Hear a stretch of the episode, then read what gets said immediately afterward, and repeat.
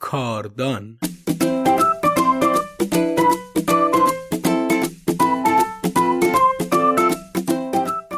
خصوصیات رفتاری و شخصیتی کارآفرینان.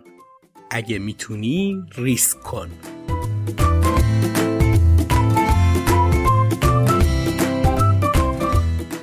خب اگه قسمت قبل رو شنیده باشین که من نمی‌دونم اگه نشنیدید الان اینجا چی کار می‌کنید حتما می‌دونید که من به عنوان یه ابرقهرمان که البته هنوز موفق نشده کاری انجام بده که قهرمانیش رو نشون بده خودم رو توی یه موقعیت سختی قرار دادم و به عنوان نقش اول پادکست کاردان وارد گود شدم. شدم یه آدمی که از کار کارمندی و هی صبح سر یه ساعتی بیدار شدن و شب سر یه ساعتی خوابیدن خسته شده و می‌خواد بره کسب و کار خودش رو راه بندازه. البته نمی‌خوام الان مثل سریال ها آنچه گذشت بگم ها. اصلا مرام من این سوسول بازی ها نیست. مثل یه مرد و زن شنونده واقعی از قسمت اول شروع کنید بیاین برسیم به این قسمت. اون چه گذشته واقعی؟ یعنی این.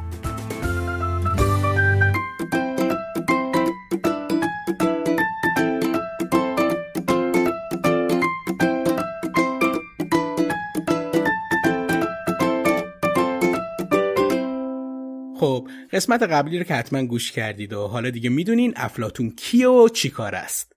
پسرموی مامانم و افلاتون تو قسمت قبل بیشتر راجع به این موضوع صحبت کردن که چرا ملت میرن کارآفرین میشن.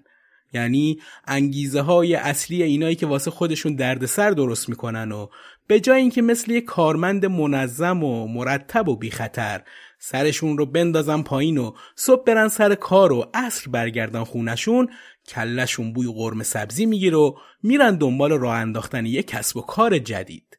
سه تا دلیل اصلی داشت که افلاطون خان گربه معظم و محترم و مکرم کلینیک حیوانات خانگی پسرعموی عزیز مادر بهتر از جانم بیان فرمودند. من که چون اینا به حرف افتاده بودن و احساس آلیس یعنی ببخشید آلن در سرزمین عجایب بودن داشتم. وسط قش و زفهام خیلی متوجه نشدم ولی شما حتما یادتونه. افلاتون گفت کارآفرین های اول اینکه دوست دارن خودشون رئیس خودشون باشن. دوم دلشون می‌خواد ترها و ایده های خودشون رو اجرا کنن. و سومی هم که خیلی مشخص بود اینه که انگیزه مالی دارن. اگه یادتون باشه یه خرگوش نگران از تورم روزگارم رو تخت بغلی من خوابیده بود این خرگوش خان مدام نمودارهای تحلیل تکنیکال هویج و یونجه رو رسد می‌کرد و نسبت پی به ای هر کدوم رو با دقت دنبال می‌کرد. توی سرم این بند خدا انواع و اقسام داروهای آرامبخش رو ریخته بودن و تفلک هم هر ده دقیقه یه بار از خواب میپرید و با مشتهای گره کرده یه چیزایی می‌گفت که من لبم رو گاز می‌گرفتم. راستش یه خورده مغزم رو هم گاز می‌گرفتم و از خودم میپرسیدم یهو آخر عاقبت کارآفرین شدن این نشه. منتها خودم به خودم جواب می‌دادم بابا این خرگوشه نازه. اگه یه کرگدن اینجا خوابیده بود باید به راهی که انتخاب می‌کردم شک می‌کردم. تو همین لحظات گاز گرفتن از اعضا و جواره روحی و فیزیکیم بودم که پسرم اومد تو اتاق و به من اشاره کرد که آروم بیام بیرون. بعدش من رو برد بیرون کلینیک که یه آب میوهی با هم بزنیم. افلاتون هم پشت سرمون را افتاد. ترسون و لرزون اومدم در خونتون یواش یواش نه ببخشید. من باید این پلیلیستی که گوش میدم رو عوض کنم. هی داره تو این پادکست پارازیت ایجاد می‌کنه. می‌خواستم بگم ترسون و لرزون. از پسرمو پرسیدم افلاتونم میاد با همون پسرمو گفت من کی باشم که به افلاتون بگم بیاد یا نیاد؟ این نیم وجبی قابلیت اینو داره کل کسب و کار منو به هم بریزه. من غلط بکنم بهش بگم کجا بیاد کجا نرو. چی بپوش چی نپوش. دو مترو از سطح کمرت بالاتر نیار. گوشات کج نکن. خودش بهتر از من و تو بلده چی به دردش می‌خوره. اصلا یه چیزی میگم آویزه گوشت کن. هیچ وقت یه گربه ایرانی رو تهدید نکن. اگه کردی دیگه پای عواقبش هم وایستا. برگشتم یه نیم نگاهی به افلاتون انداختم و دستم رو روی سینه گذاشتم و نیمچه تعظیمی کردم و ارادت خودم رو بهش نشون دادم تا یهو حس تهدید از من نگیره. با پسرمو روی نیمکت های کنار خیابون نشستیم. داشتیم آبزرشکی که گرفته بودیم رو میخوردیم که یه صدای بنگ اومد. سرم رو چرخوندم سمت صدا و دیدم واویلا یه موتوری و پرایدی زدن به هم. موتوری سه متر به هوا پرتاب شده بود و ده متر جلوتر افتاده بود روی زمین. پیش خودم داشتم انا لله انا الیه راجعونش رو میخوندم که یهو بلند شد و گفت هیچم درد نداشت. به نظر من که حتما یه ده شستی بود وگرنه الان باید با کاردک از روی آسفالت جمعش می‌کردن. پسرم رو کرد به من و گفت ببین به نظرت این تصادف قابل اجتناب بود؟ یعنی می‌شد یه کارایی کرد که اتفاق نیفته؟ گفتم چیه؟ می‌خوای مثل این پیج های اینستاگرامی انگیزشی برام موعظه کنی که نیمه پر لیوان را بنگر؟ پسرمو چپ چپ نگاه کرد و گفت خجالت بکش. تو مگه میری تو اینستاگرام؟ مگه فیلتر نیست؟ یه لحظه خشکم زد و پیش خودم گفتم الانه که منو به مقامات بالا لو بده. ولی پسرمو هار هار زد زیر خنده. سر کارم گذاشته بود مثلا. بیمزه. بیشتر بهش می‌خوره پسر شوهرمه باشه. گفت نه جدی میگم. تو چه جور آدمی هستی؟ از اونا که تسلیم حوادث روزگار میشن یا از اونا که اصرار دارن سرنوشت خودشون رو بگیرن دستشون؟ آقا اصلا رک و راست بپرسم. تو بیشتر کنترل درونی داری یا کنترل بیرونی؟ یه لحظه همه چیز دور برم از حرکت ایستاد. فقط چشمان به چپ و راست حرکت می‌کرد. یا خود خدا این دیگه چیه؟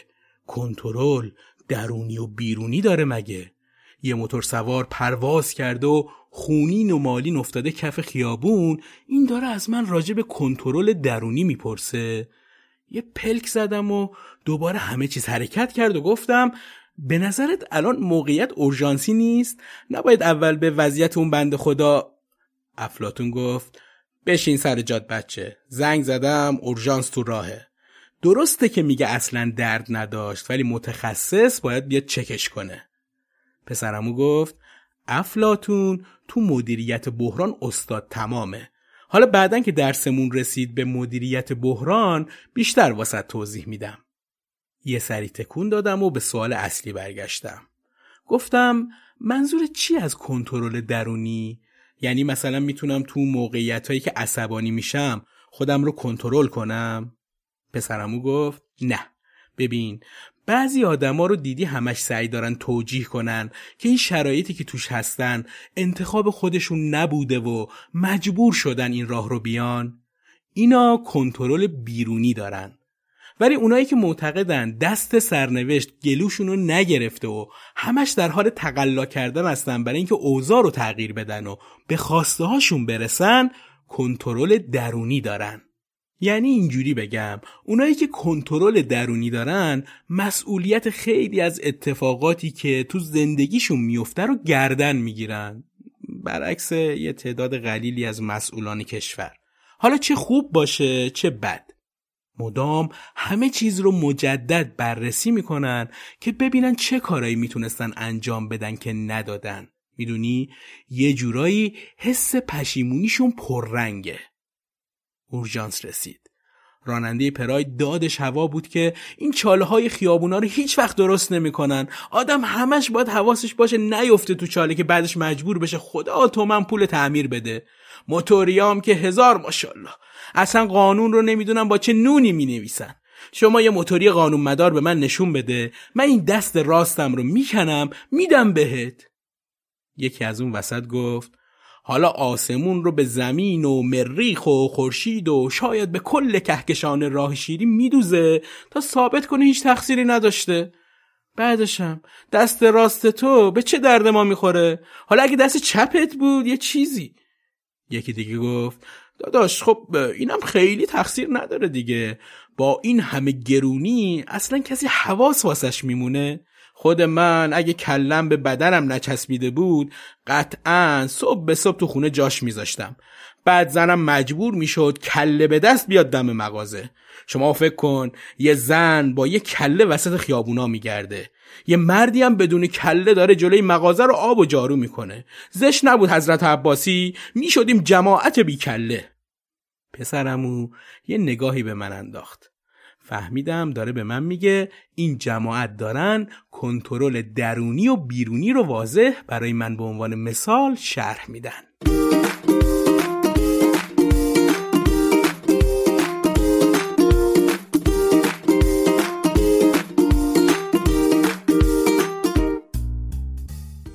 خب زنگ تفریح اول.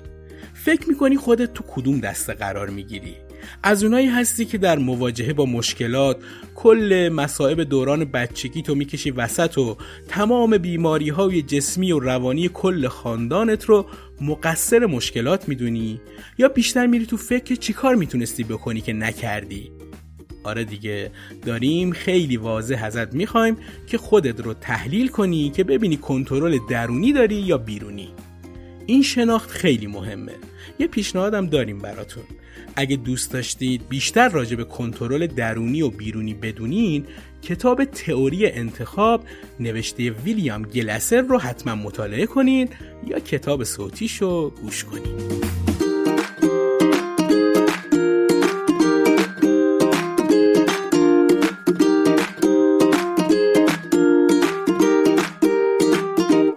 پسرمو یه سقلمه زد به من و گفت کدومشون کنترل درونی داره؟ کدومشون بیرونی؟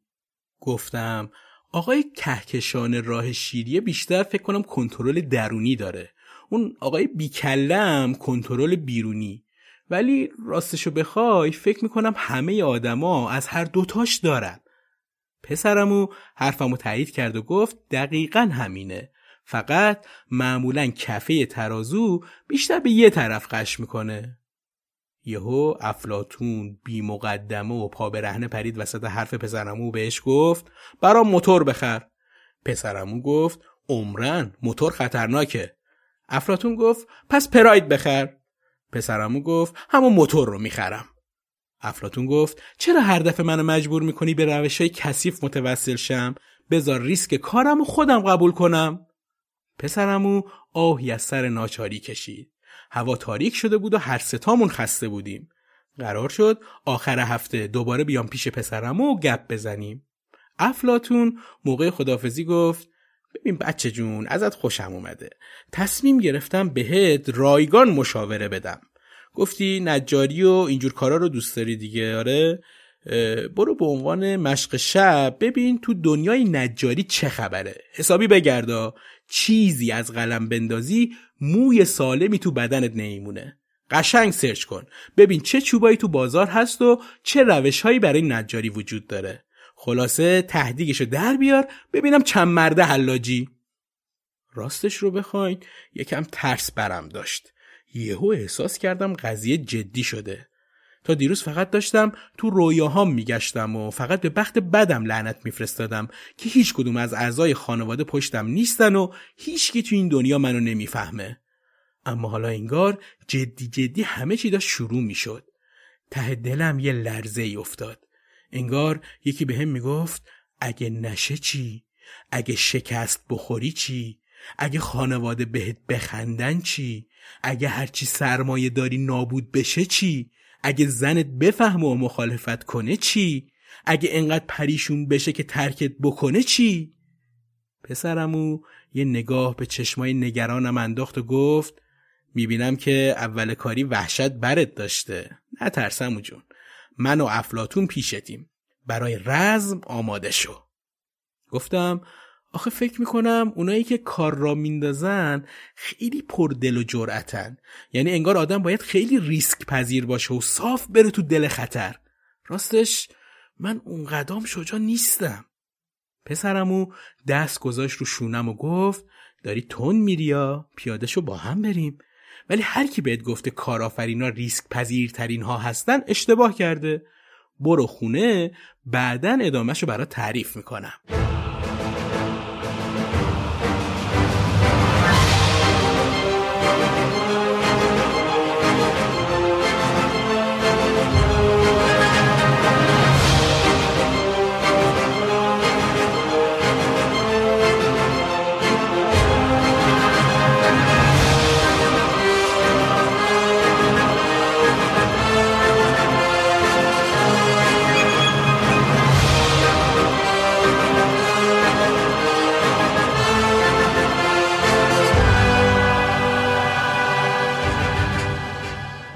خداحافظی کردم و اومدم سمت خونه.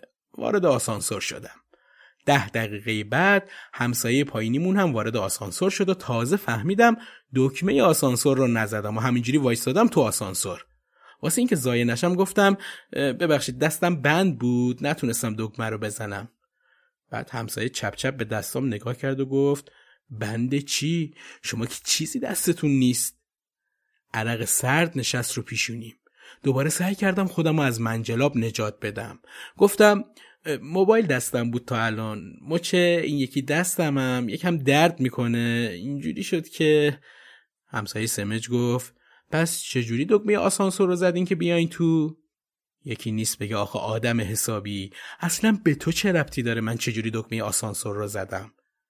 آخرین تلاشم و برای خلاص شدن از این منجلاب انجام دادم. گفتم اول دکمه آسانسور رو زدم بعد موبایلم زن خورد. همسایه گفت خب با نوک دماغتون دکمه طبقتون رو می‌زدین. دیگه کفری شدم. گفتم آخه کرونا دارم نخواستم ویروس ها رو به همه جا بمالم. بعدم یه عدسه علکی کردم. همسایه دستشو گرفت جلوی بینی و دهنشو به من پشت کرد.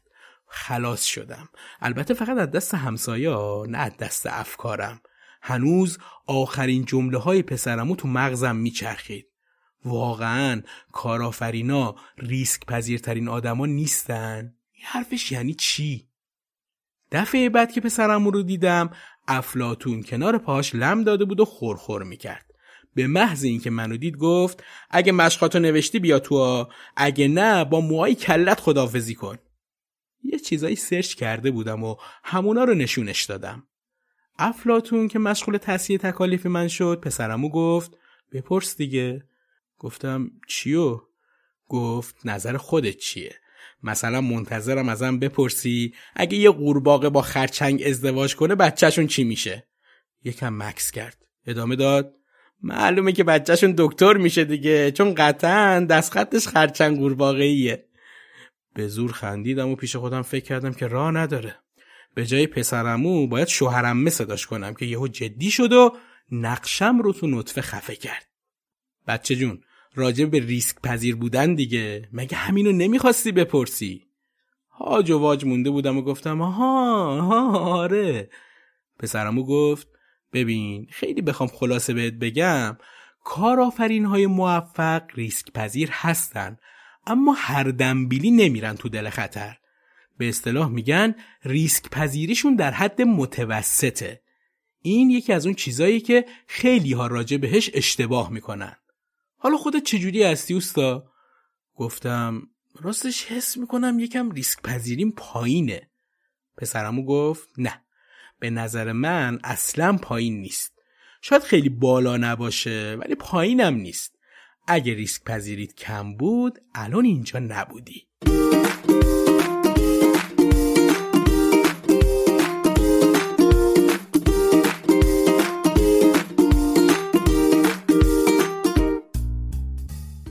زنگ تفریح دومه تو چقدر ریسک می‌کنی؟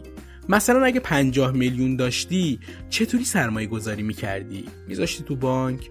سکه و دلار میخریدی؟ اون ایده ای که همیشه تو فکرت بود رو اجرا می‌کردی؟ یا شایدم روی ایده یکی دیگه سرمایه گذاری می‌کردی و یه جورایی می‌شدی یه ویسی یا سرمایه گذار خطرپذیر سب کن سب کن هول نکن اصلا عاشق اینم که این کلمات رو بگم و قیافه هاج و واجت رو از این راه دور تصور کنم. می‌تونی بری راجع به سرمایه گذار خطرپذیر search کنی.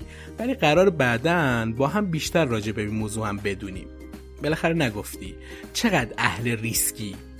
تو دفترچه کاردانت بنویس و اگه دوست داشتی واسمون کامنت کن.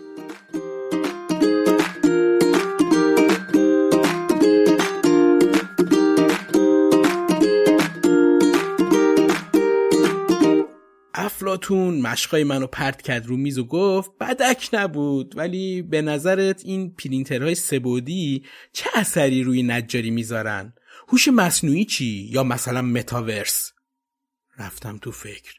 گفتم نمی‌دونم والا ولی فکر کنم یه اثراتی داره دیگه. حالا کاری به مملکت خودمون ندارم ولی حتما تو کشورهای از ما بهترون به زودی از این چیزا هم استفاده می‌کنن. تازه اگه تا حالا نکرده باشن. راستش ذهنمو به هم ریختی افلی. افلاتون گفت چی فرمودین؟ افلی؟ ما از کی حالا با هم اینقدر رفیق شدیم که توی تازه کار به من بگی افلی؟ این پسرمو هم تا حالا جرات نکرده افلاتون رو بیشتر از حد افلاتی خلاصه کنه. بعد تو یهو رفتی به مرحله افلی؟ ولی نه. خوشم اومد راستش. یه خلاقیتایی هم داری انگار. یهو میشه کفی. پسرمو خواست افلاتون رو یکم آروم کنه. افلاتون جانم همین که تونسته اون لحظه اول صحبت با یه گربه رو تحمل کنه و کلا پس نیفتاده یعنی یه خلاقیت های داره دیگه بعد رو کرد به من و گفت حالا مطمئنم نیستم خلاقیت تا چه حدا ولی اینو بدون که بدون خلاقیت و نوآوری پای کسب و کارت میلنگه می‌دونی چرا؟ گفتم خب اگه خلاقیت نباشه احتمالا مردم از محصولاتمون خوششون نمیاد دیگه. یا ممکنه با رقبا خیلی سرشاخ بشم و یا نمی‌دونم. پسرمو گفت تقریبا خوب گفتی. حالا یه چیز دیگه می‌پرسم. خوب حواستو جمع کن. به نظرت کارآفرینا از تغییرات استقبال می‌کنن یا با هر تغییری ضد حال می‌خورن؟ اومدم سریع جواب بدم که معلومه که استقبال می‌کنن. ولی بعدش یکم شک کردم. با خودم فکر کردم خب اگه مثلا یه تغییری اتفاق بیفته که کل کسب و کار رو کله پا کنه چی؟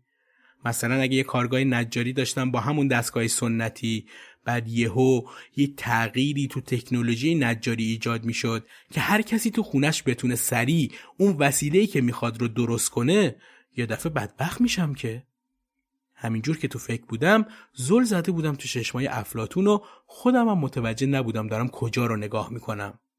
افلاتون یه صداهای خورناسکونی از خودش در آورد و رو کرد به پسرامو و گفت نگاه پسره چش سفید زل زده تو تخم چشای من.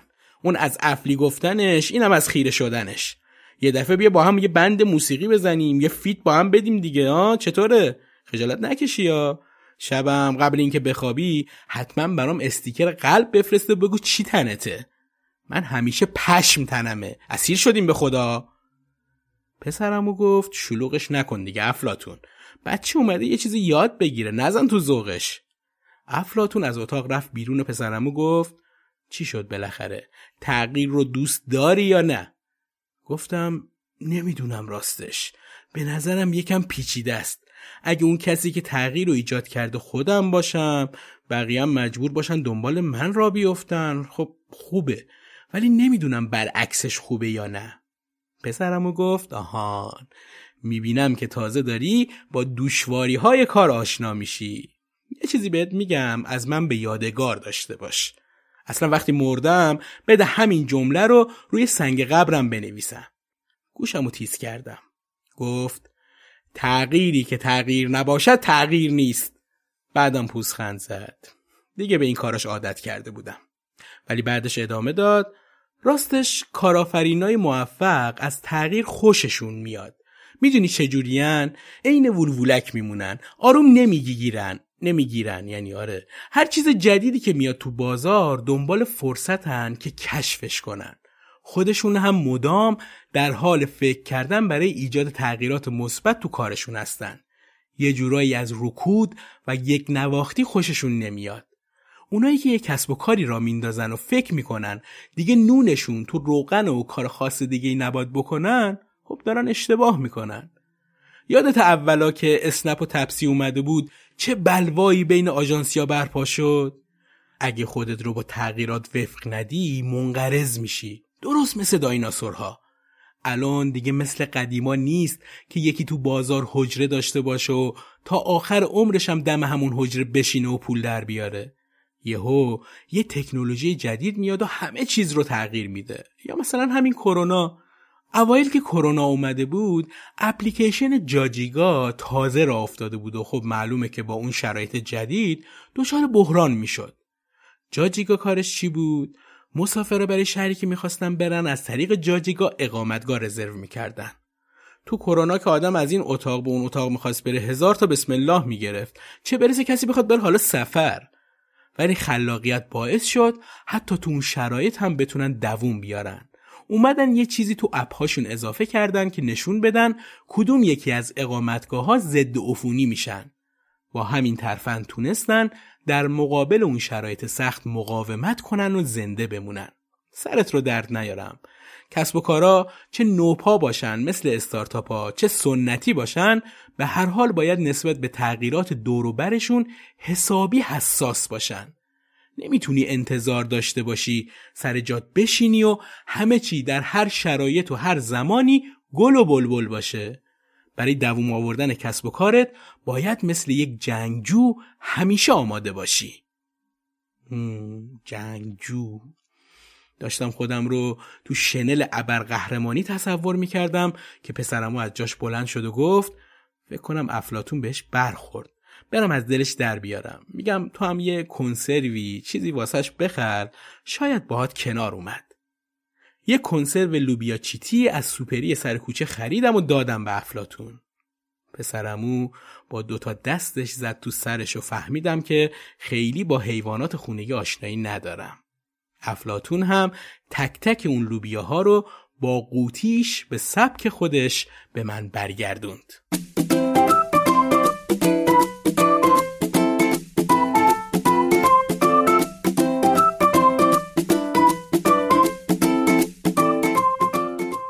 دیگه این قسمت رو ببندم. لوبیاش خورده نفخاور بود. زود باید این محیط رو ترک کنم که نفر بعدی که می‌خواد ضبط کنه خیلی به آبا و اجداد من سلام نرسونه. تو قسمت بعد با انرژی و تر و تمیز میام و از افسانه هایی که توی کارآفرینی وجود داره براتون حرف می‌زنم. افسانه به این معنا که یه چیزایی میگن که باید انجام بدی یا ندی که خیلی هم این گفته ها درست نیست. نمی‌دونم زورمون به قدرت نفوذ اون گفته ها برسه یا نه. ولی خب ما تلاشمون رو می‌کنیم. شاید یکی هم به حرف ما گوش داد. آرزو که بر جوانان عیب نیست. حالا ما هم جوونی مثل شما.